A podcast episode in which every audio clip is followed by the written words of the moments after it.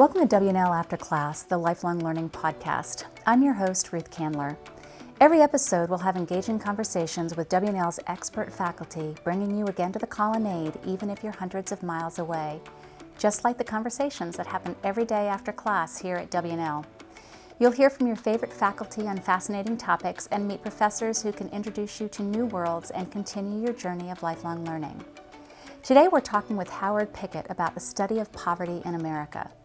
Howard is an associate professor of ethics and poverty studies and the director of the Shepherd Program for the Interdisciplinary Study of Poverty and Human Capability.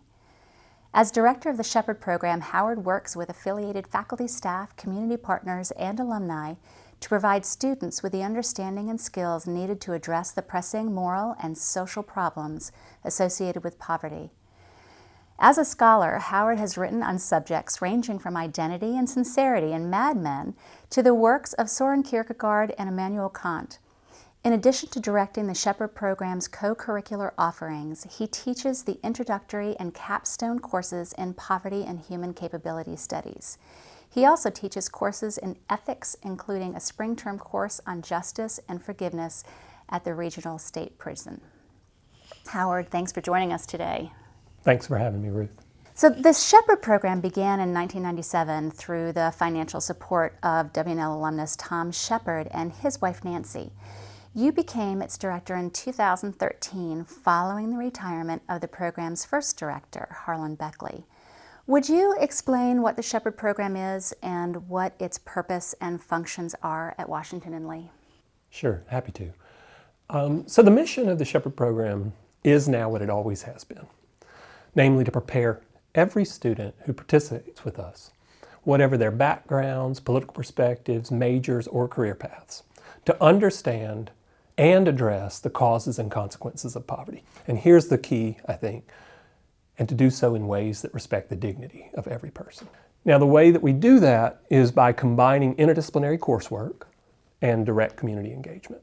So, affiliated faculty from a dozen departments across campus that's in the college, the Williams School School of Law, offer courses each year in poverty related issues.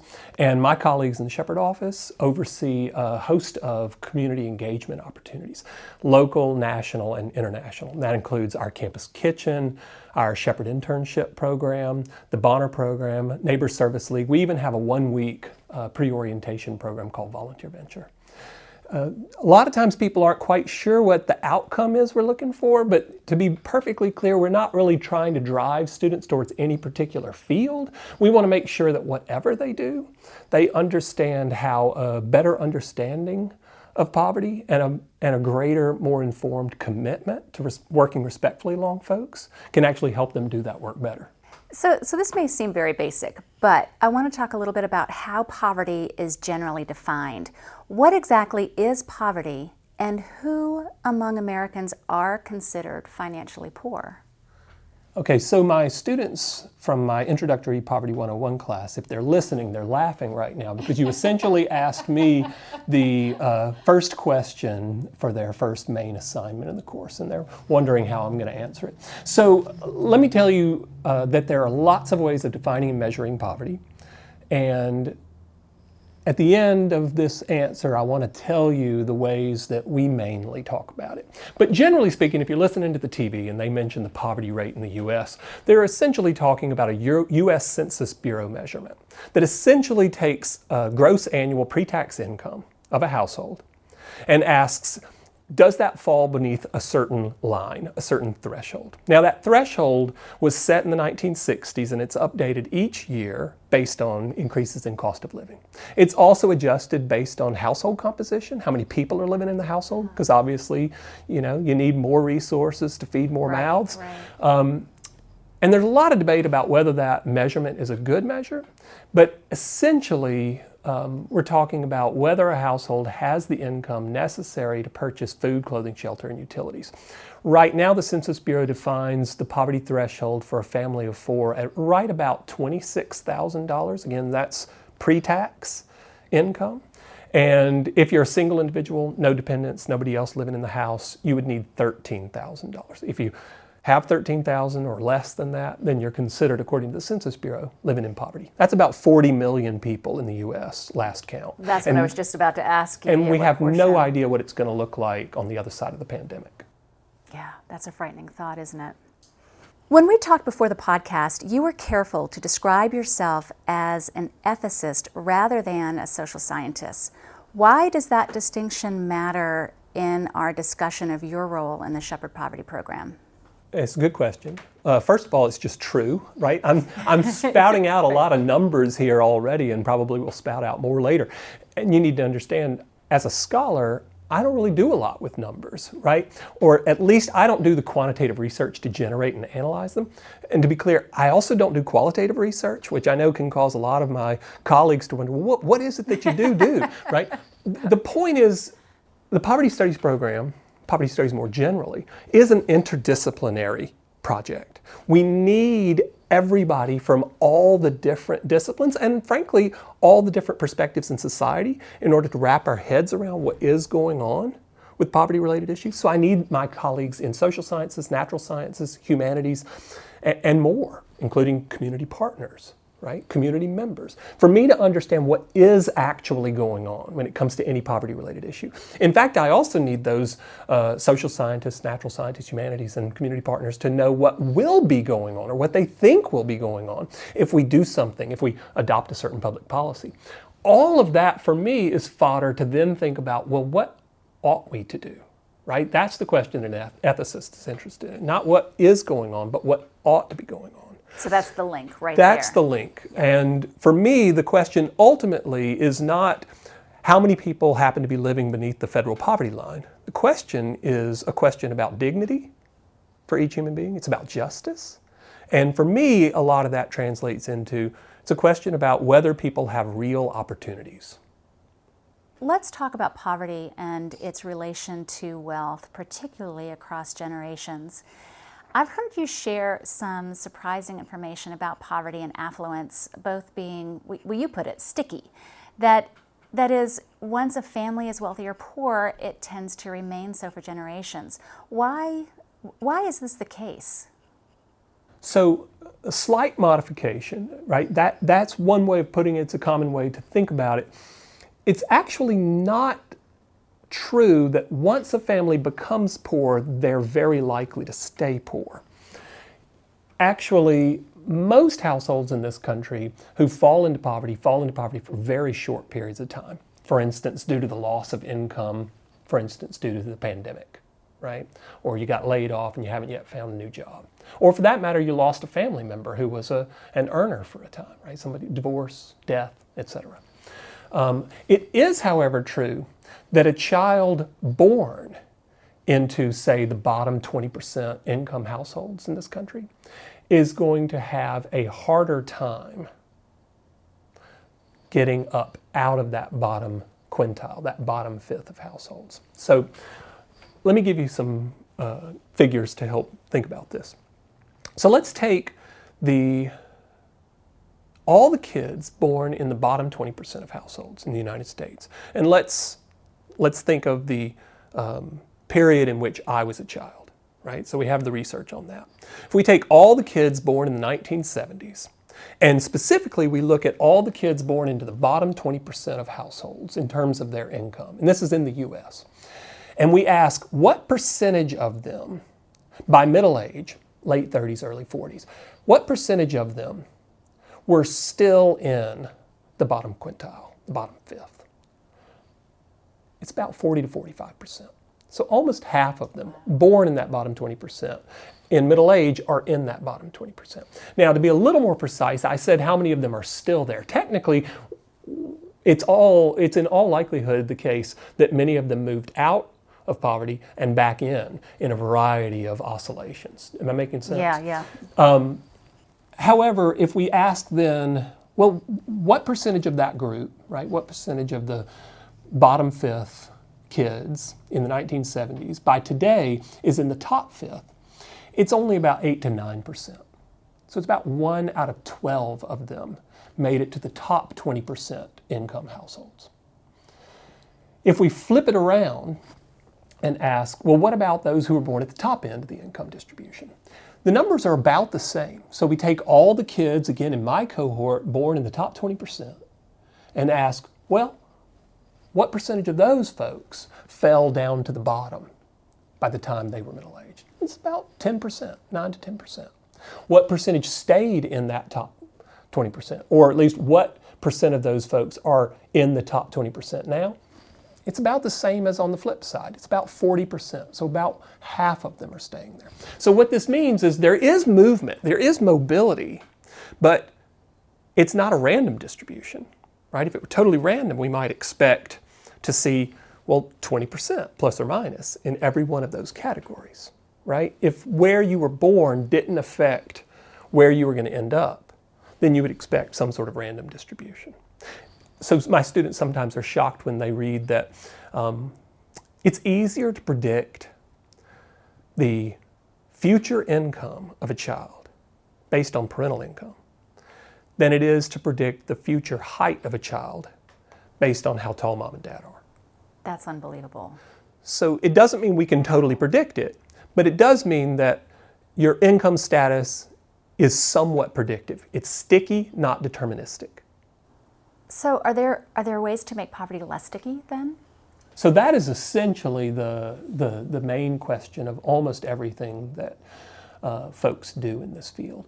Um, understanding what is going on in order to figure out where are the places where something might be changed in order to generate uh, more mobility. And so almost all of the work in poverty and health is trying to make sense of that. What would make what kind of modifications could we make to improve the health of a child in order to improve their education, in order to improve their economic prospects? Or for that matter, what, what modifications might we make to the education system in order to improve those economic prospects? Or for that matter, what might we do within the labor market to improve those economic prospects so that those who are born in the bottom 20% have a greater chance of climbing?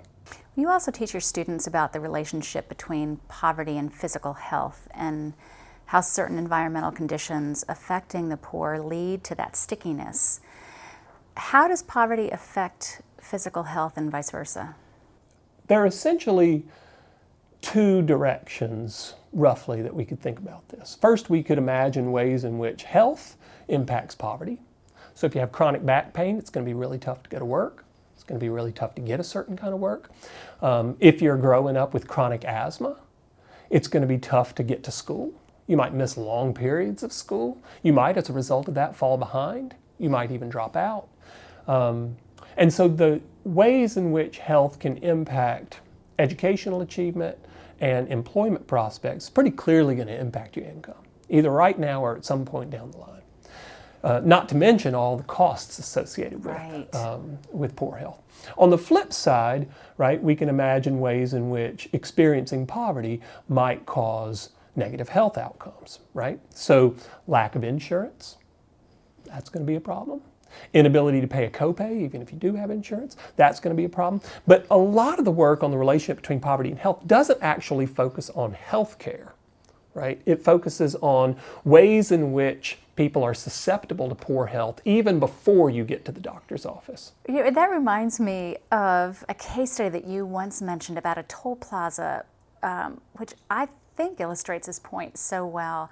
And it's mind boggling to me. Would you share this study with our listeners? Sure. So, if we're thinking about the ways in which low income kids in particular may have diminished opportunities as a result of compromised health, a lot of folks might turn their mind towards nutritional issues or healthcare issues.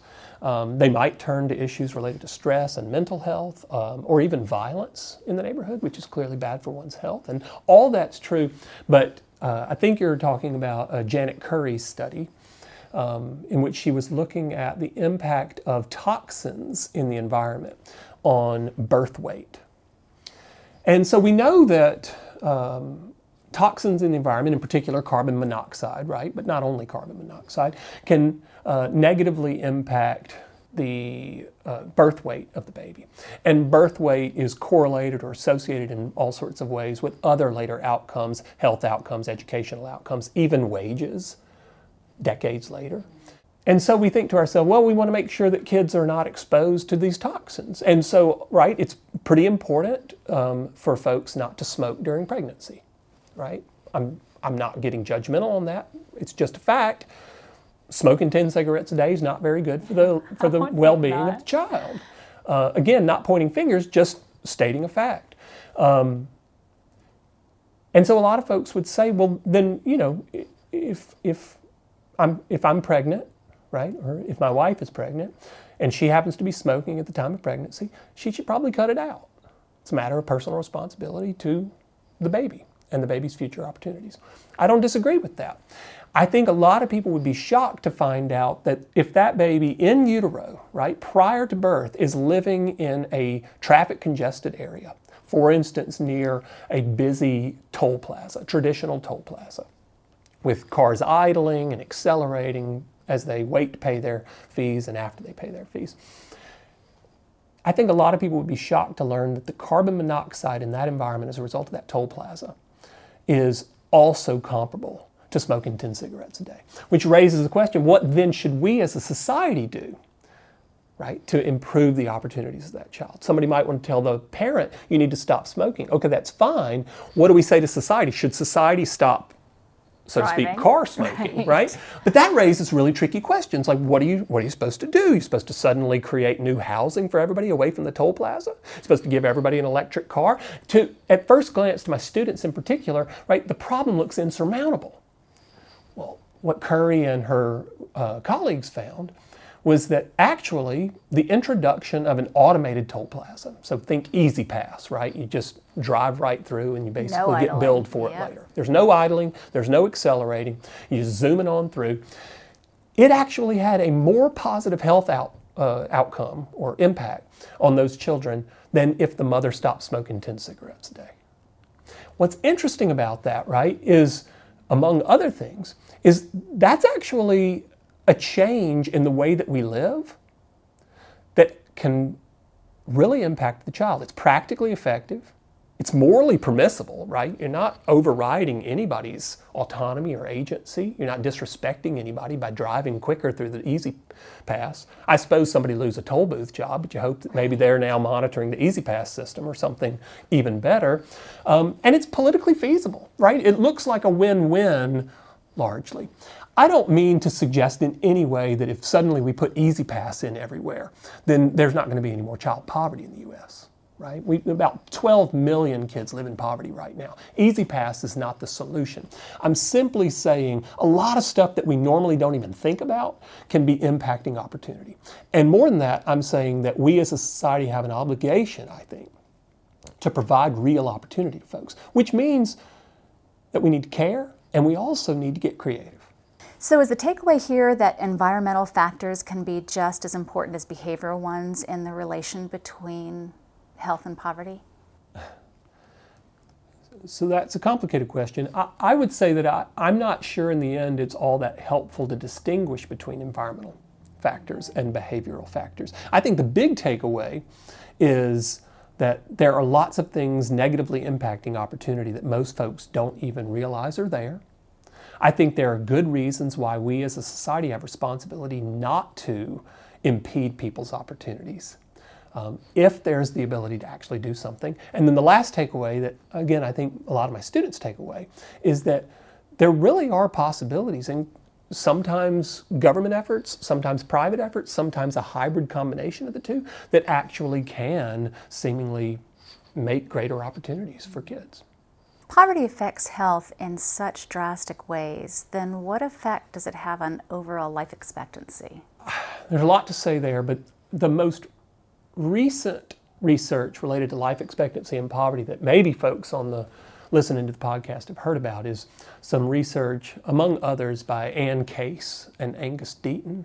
Um, and what they have looked at is the fact that life expectancy for a group in the United States is actually on the decline, a particular group. Now, this is, this is really disturbing and, and really puzzling.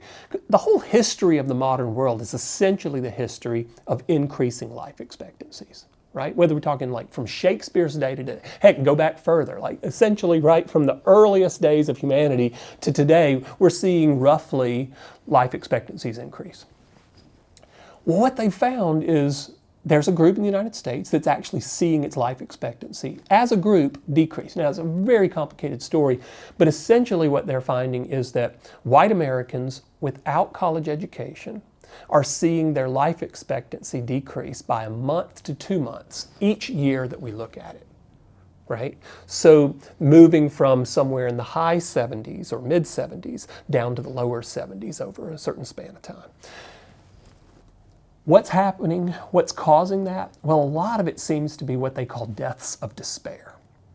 So these white Americans without college education are dying disproportionately from opioid overdose, alcohol related diseases like alcohol poisoning, and also from suicide. And that's that's a complex question, but it's tied to everything from the evaporation of meaningful job opportunities for that group compared with the previous generation who, could have gotten, say, a good, stable factory job, right, even with just a high school diploma.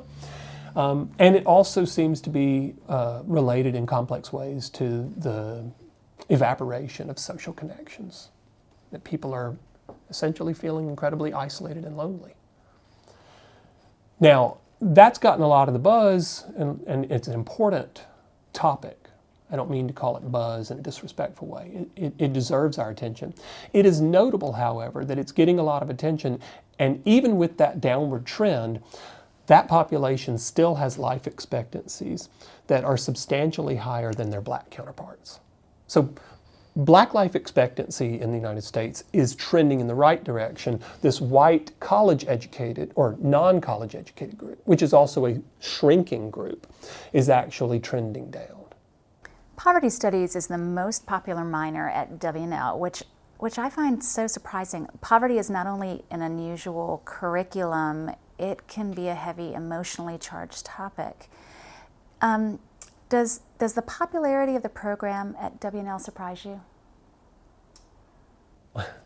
Well, it doesn't now. Um, you know, it's it's been the most popular minor at W&L since long before I was here, and uh, a lot of that has to do with the faculty who are involved, um, and certainly with Harlan Beckley, my predecessor.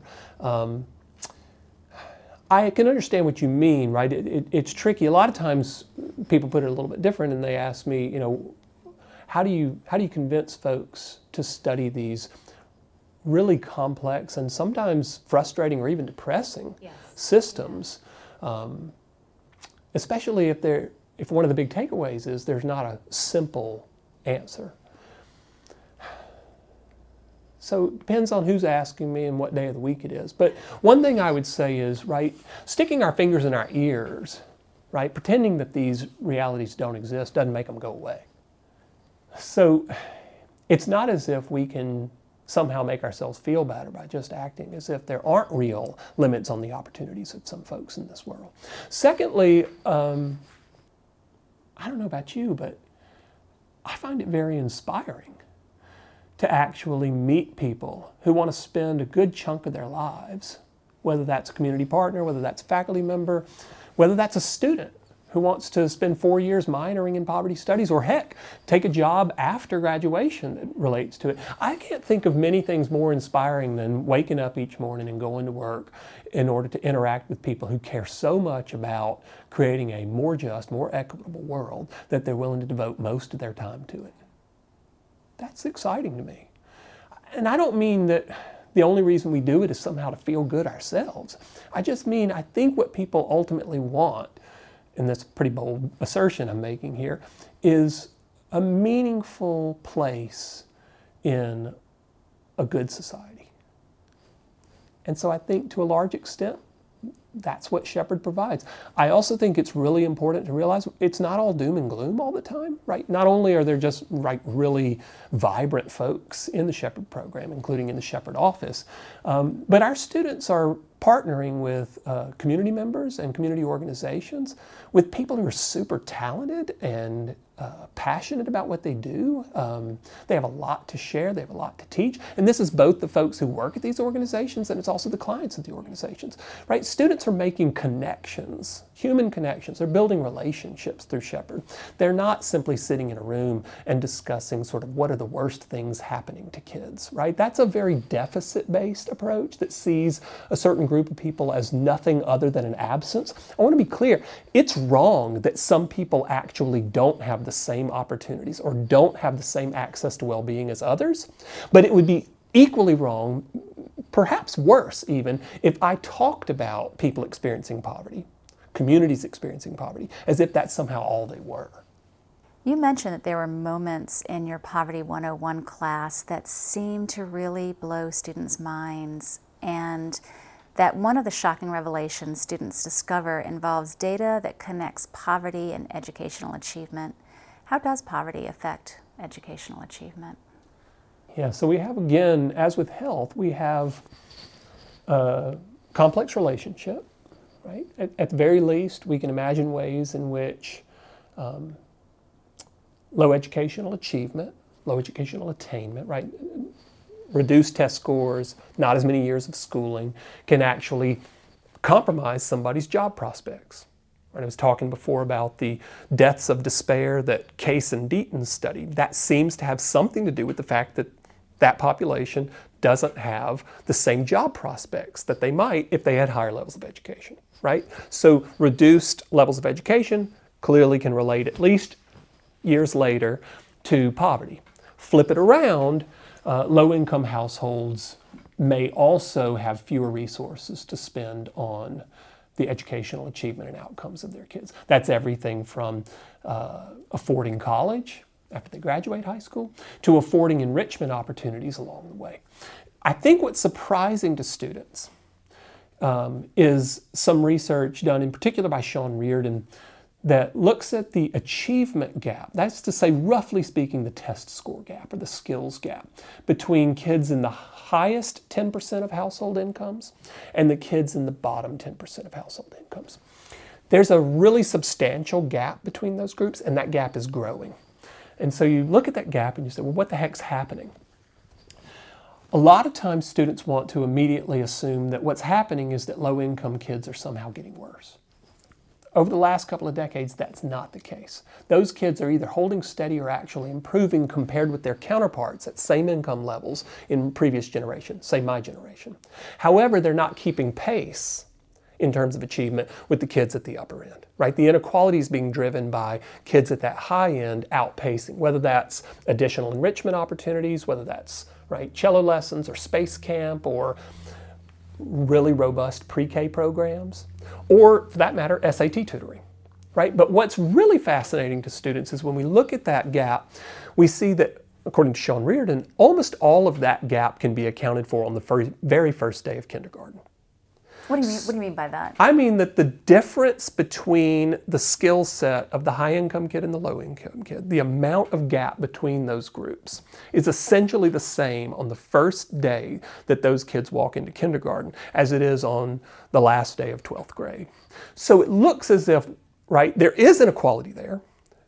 But the inequality is not being produced mainly, or certainly not exclusively, by what's going on in the schools. Often students come in and think, well, I know what the problem is. The problem is differentials in school quality. Whether this school has smart boards and this school doesn't. Whether it has to do with teacher quality. Whether it has to do with, for that matter, who cares about education? Which kinds of families value education? Okay, that's all hypothetical out there, and you can look into that. I'm just saying, I think we ought to turn our attention to what's happening even before the public school system starts. That raises a lot of questions, right? If the high income kids are showing up on the first day of kindergarten with skills that the low income kids don't, well, what does that mean?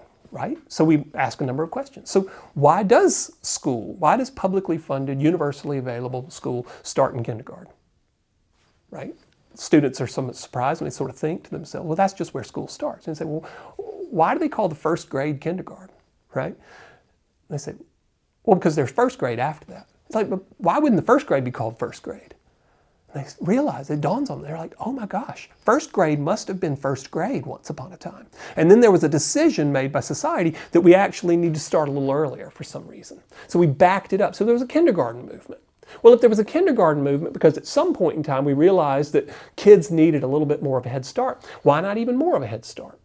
And of course, the program that has grown out of LBJ's War on Poverty is called Head Start, right? But that's not an entitlement program right now. Not every kid who qualifies for that program can get into that program. And oftentimes, those programs are insufficiently funded to provide the high quality education that we actually know correlates not just with educational achievement, right, improvements, or educational attainment improvements, but even with all sorts of long term positive social outcomes. So, that I think is surprising to students that if you want to address some of the inequality in educational achievement, you may have to actually look outside the school system, or at least outside our current school system. So, why do you think that students react so strongly to the relation between poverty and education?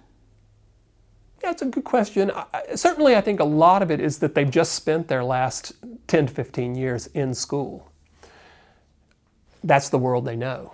I think it's also not just them. I think that we all as a society think of school, and I think rightly so, as the engine of opportunity, right? It's, it's, it's there in order to prepare people for membership in society, and we actually think it's supposed to be, as right? Horace Mann, I think it was, who, who, who said it's supposed to be the great equalizer. Right? it's supposed to provide real opportunities so that the differences in our life outcomes are a result of differences in effort or maybe talent and effort, but not lottery of birth. So I think they're really incensed if they see that the differences in opportunity are essentially entrenched prior to the first day of kindergarten. And they want to ask, well, what might we do about that? Now, that's a really hard question, right? Because the fact that we want to promote equality of opportunity for folks, or at least sufficient opportunity for folks, doesn't mean we can do anything in order to generate it, right? So, if, if my kids happen to be showing up on the first day of kindergarten with certain skills that their lower income counterparts don't have, what are you going to do? Right? What are we going to do? Tell Holly and Howard, like, don't read to your kids? Don't teach them about Renaissance art when you go to the museum with them, right?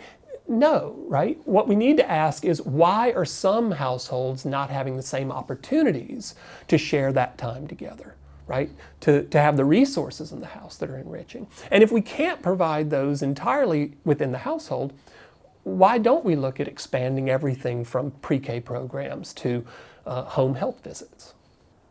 Let's discuss the ability of the poor to escape poverty through better employment.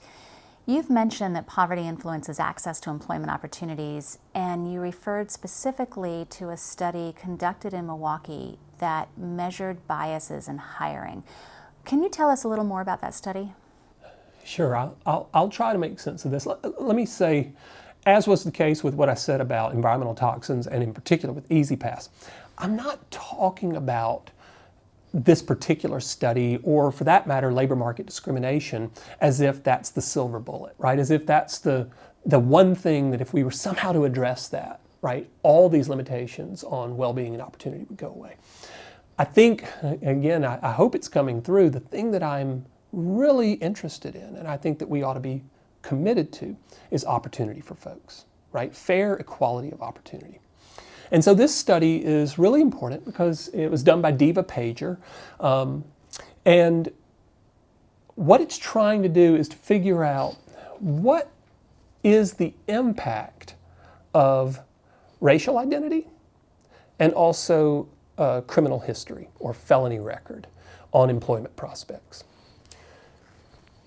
Now that's really important, first of all, on the, on the level of uh, racial discrimination, if we want to be a society that's just, and we think justice requires fair equality of opportunity, and yet people have all the skills that their white counterparts have, but they're less likely to get a callback or get hired because of their racial identity, well, that runs afoul of a commitment to equality and justice. Similarly, I think we ought to be not only concerned about opportunity and first chances, I think we ought to be concerned about second chances. And we have about 2 million, million people who are incarcerated in this country at this point in time.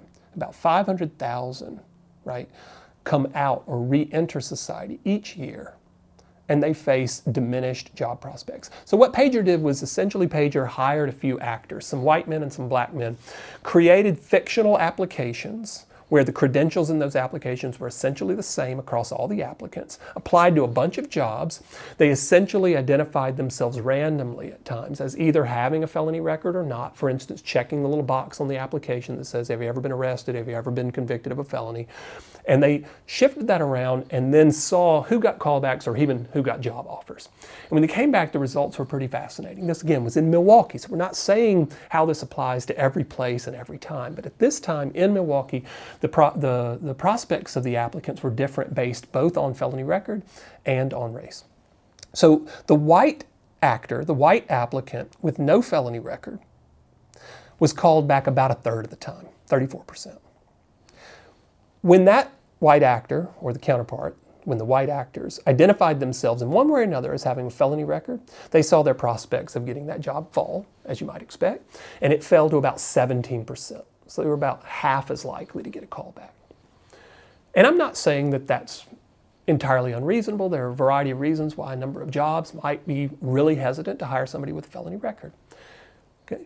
But What's interesting, right, is we not only are establishing at this point that there is a difference between applicants based on criminal record or felony record, but then we shifted over to the black participants in the study, the black actors in the study.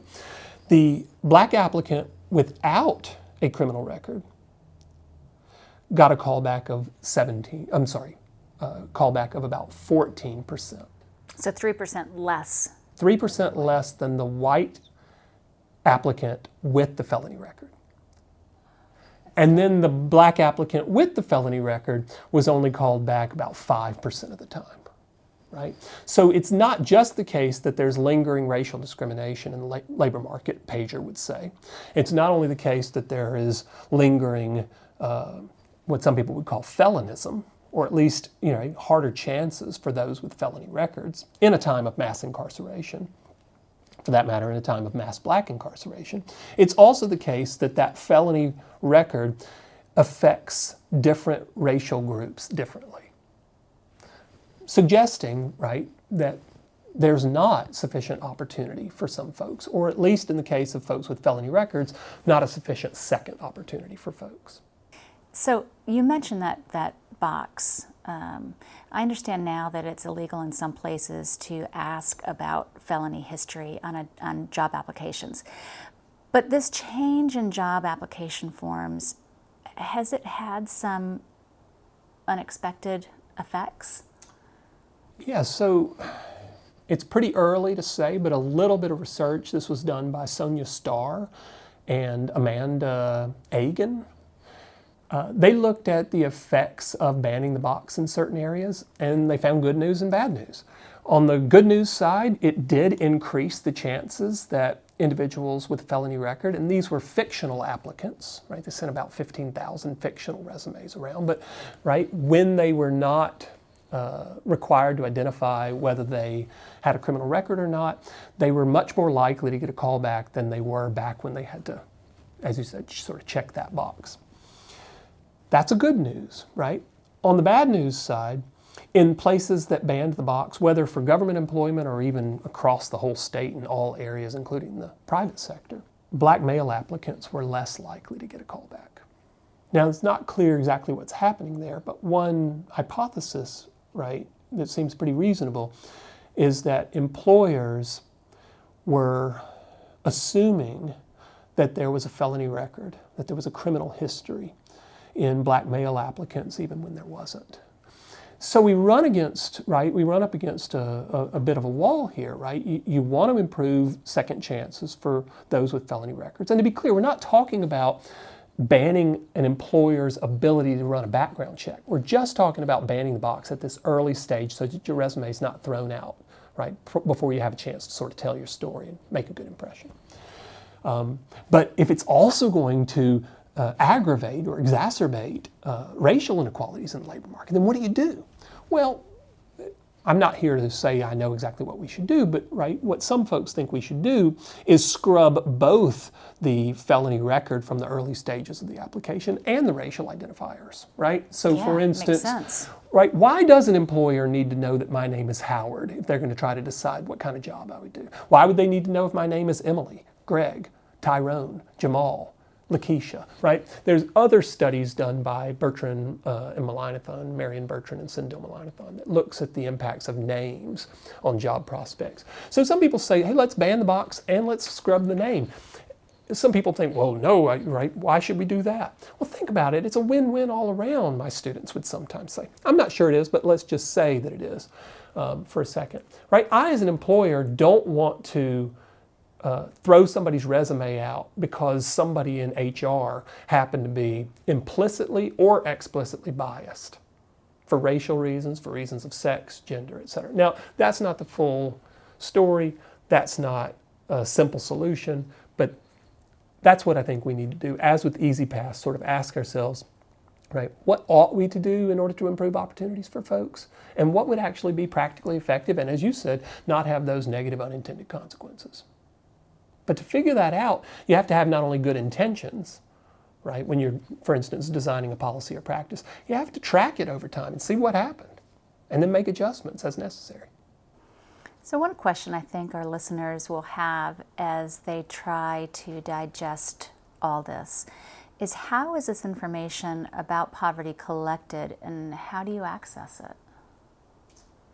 So, as my examples are showing, I mean, the vast majority of it is uh, academic research, right? It's done by professors at universities, including this one. Um, a lot of that, uh, a lot of that academic research is subsidized by the government, right? There are various grants um, that governmental organizations um, and also that private foundations can provide folks in order to do that research. It's not all collected in one place. I mean, one of the things that students quickly realize is on some level, there's not really such a thing as poverty. There's not this one thing. There's all this information about health prospects, educational achievement and attainment, uh, these other issues about the labor market. And one brings them all together if one's interested in poverty and opportunity. How do you access it? I mean, certainly the Census Bureau is a good site. Um, W&L Library website is a good site. So your students come from a wide variety of socioeconomic backgrounds. Does, does your class on poverty help them, regardless of their economic, social, or racial background, to reinterpret experiences that they have had growing up, do you think?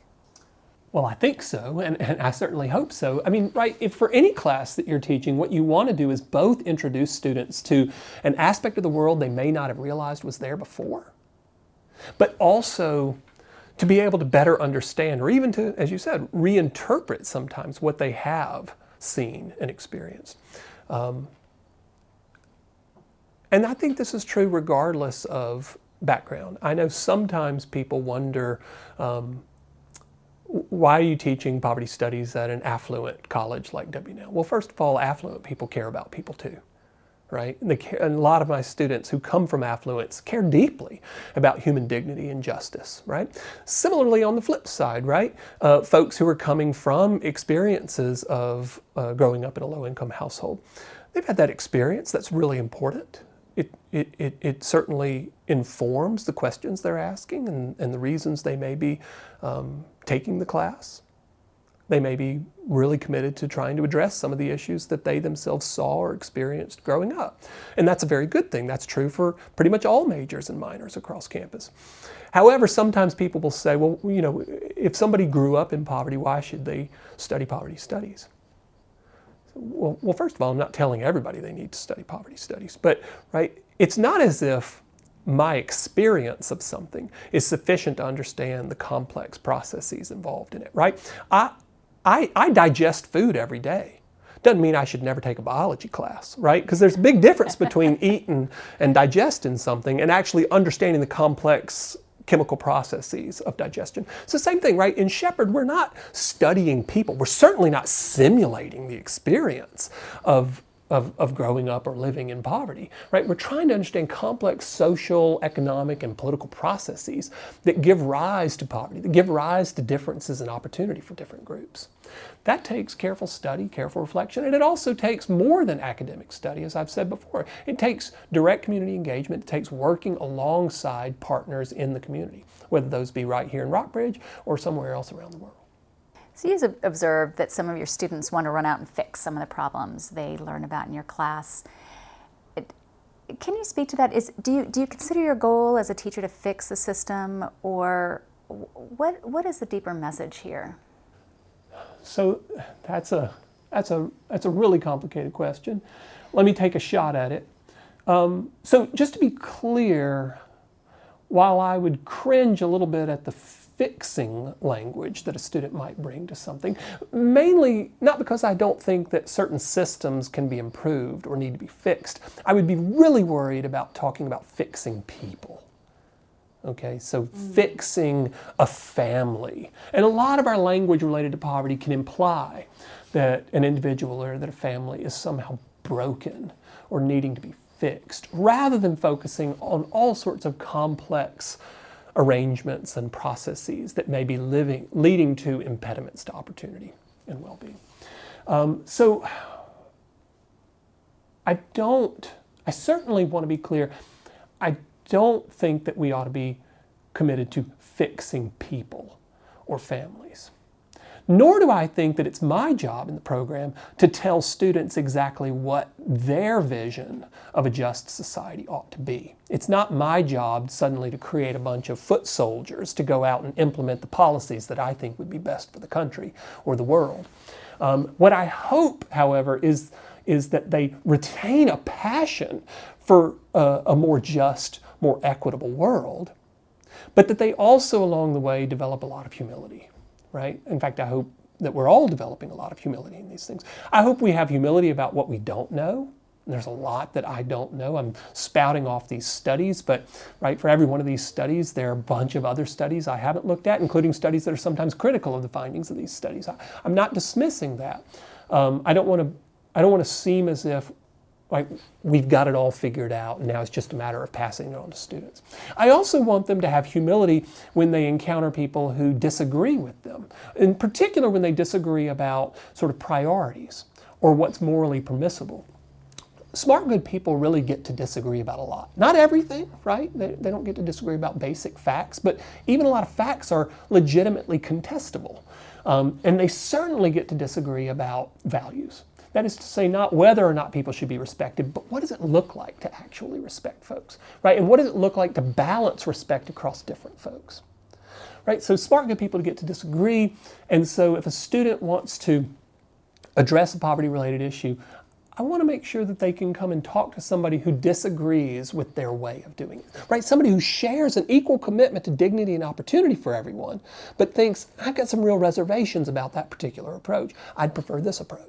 Right? You want a public approach, I want a private approach. Somebody comes along and says, I want a hybrid approach. I want them to be able to have the humility to listen to one another and not just make an immediate judgment of, well, you, you disagree with me, so you're bad or you're stupid. Um, and then, last and most importantly, I hope that we're all developing a humility that keeps us from thinking that we need to be the heroes of the story, right? That the goal is to swoop in on my white horse and save people but instead have the humility to work alongside communities, alongside community organizations, but also community members um, in order to empower those who are most impacted by these issues of poverty and opportunity. It's a lot to think about. So, our discussion about poverty and education, wealth, employment, and criminal history gave us gave us really all a lot to think about. I'd like to take a few minutes and move to a lighter and more personal conversation so our listeners can learn a little more about you. And we sometimes call this our um, W&L after class lightning round. So picture yourself driving in the car with your kids and you see someone on the side of the road panhandling for money. And one of your children asks you about this. What, what do you say? So that's that's the lighter that's the lighter question. That right. that that's a, that's a pretty important existential question. Um, okay, I'm, I'm, asking for all parents out there because we've we've all had that experience. How do you explain that to young children? Oh well, well, asking me what I say is a different question from asking me what oh. you should do. But let me tell you all what. Right. right. So so let me let me tell you what would probably happen in the car. Um, so it, it's worth noting, right, that this doesn't happen a lot in Rockbridge. I'm not saying there's not uh, need in, in, in Rockbridge. I'm not saying there's not poverty. I'm not saying there's not homelessness, right? But it's going to appear differently here than it would say if my kids and I were walking along or driving along the streets of, you know, Los Angeles and Chicago where we once lived. That said, if my nine-year-old son asked me that question, it would depend on what the question was, right? We could imagine that he's he's asking me something as basic as, "What's that person doing?" Right? Or why is that person there? And at that point, and I think a lot of my students who may be listening would, would laugh and think this actually sounds about right. Uh, I would ask him a series of questions to basically give him the nine year old version of POV 101, right? We would be thinking at a nine year old level about what are the various reasons why an individual may not have enough money to take care of their needs. What are the various reasons why that person may not have a job, right? Or what are the various reasons that person may be experiencing homelessness? Um, and in fact, right, to be perfectly honest, most of the folks in my family would acknowledge that the questions that I would be asking wouldn't really be pitched at a nine year old level. They would just essentially be the real conversation, because that's what we do in our house. Um, we just have real conversations and we adjust the vocabulary as necessary. Um, if, however, he was asking, What should we do? I know for sure what I would do. In one way or another, I would essentially ask him, Well, what would you want done if the situation was reversed? I mean, on some level, right, I spend a lot of time thinking about ethics, but I come back again and again essentially to the golden rule, right? Foster and Clara, do to others as you'd have them do unto you. Now, that needs to be fleshed out a little bit and pretty complex question, um, but that's what I would want to know. And then after that, I can I can fully imagine that what we and not just imagine it. I can remember times when this has happened, in particular when we're um, in in larger cities. We would decide what it made sense to give to the person, right? And sometimes that's money, sometimes that's food, sometimes that's a, a kind word, depending on what the person's asking for and, and what we're comfortable with and what we're capable of.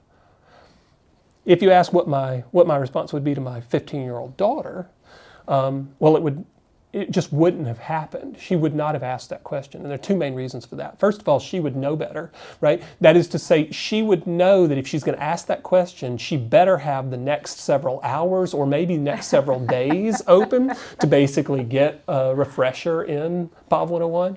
Um, and she'd probably rather be texting her friends. Um, and secondly, and this is more important, right? At this point, um, at age 15, I don't mean to suggest that, right?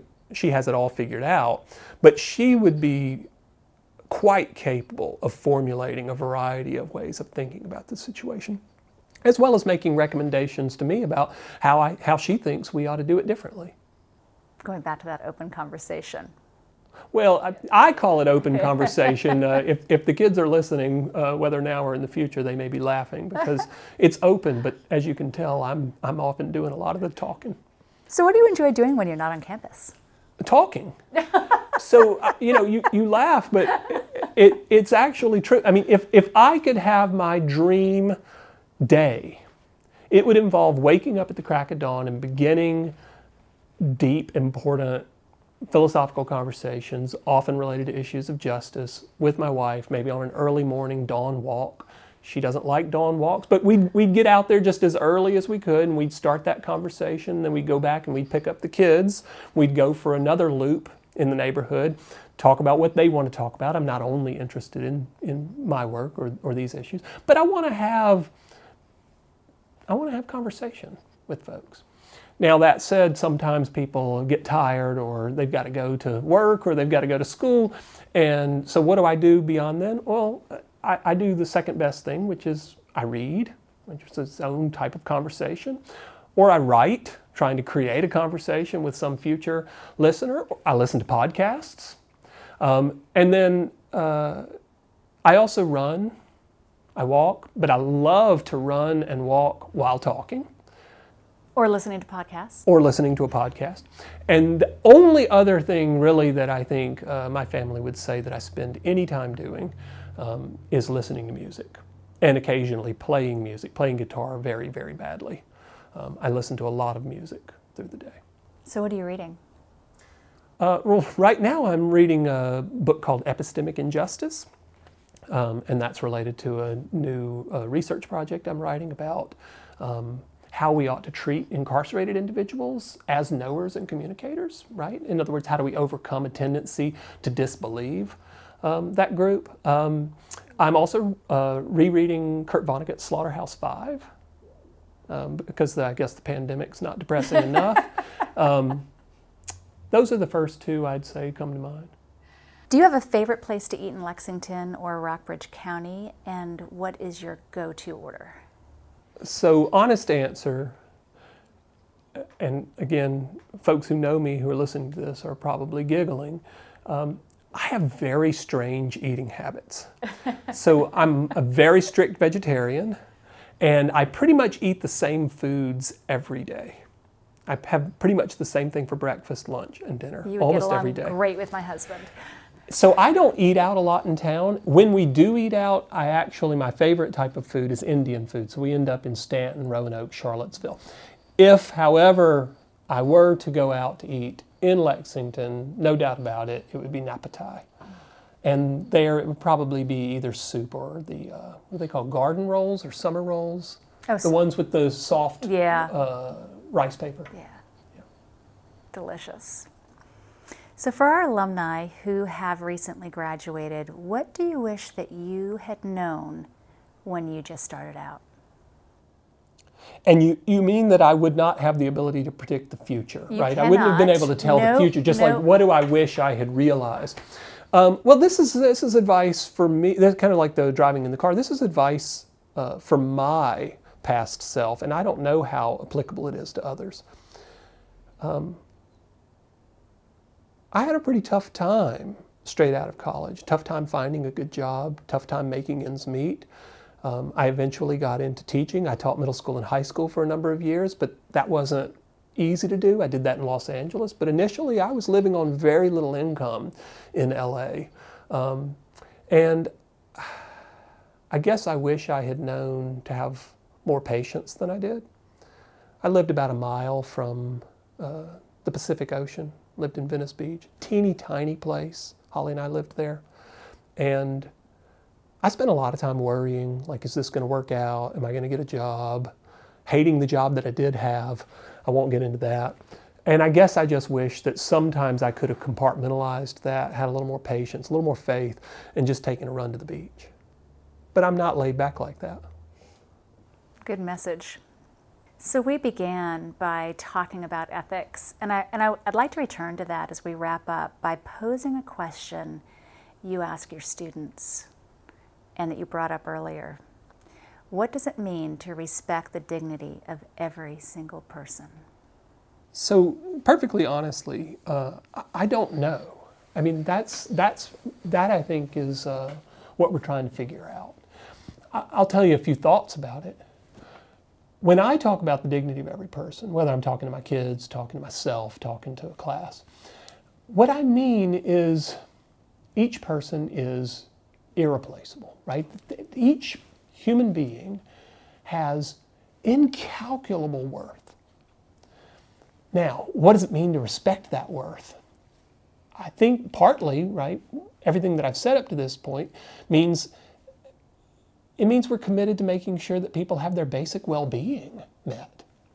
But it's not only that, right? Human being is different from, say, an oak tree, right? Humans and oak trees both have well being interests. They're things that make life go well. They're different for oak trees than human beings, but people need certain things in order to live well, in order to flourish. What's interesting about the human being, right, is that the human being also has agency, right? Also has autonomy or liberty or self determination, right? The human not only has needs, but also preferences.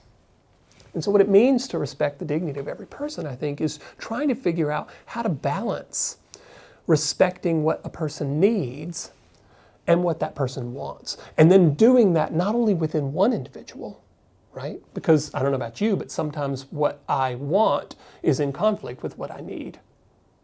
But I'm not sure that I want you to decide for me what is best for me, right? So that raises a really complicated question. Um, it gets even more complicated when we realize there's always more than one person in the room, right? There's always more than one person whose well being might need support or whose agency might need to be empowered. And uh, it's just the case, right? Doing something to improve well being for this person might come at the expense of the preferences, or for that matter, the well being of this other person. I think that right? What we need to balance that out or to figure out how to negotiate that is a pretty well developed understanding of what justice requires of us.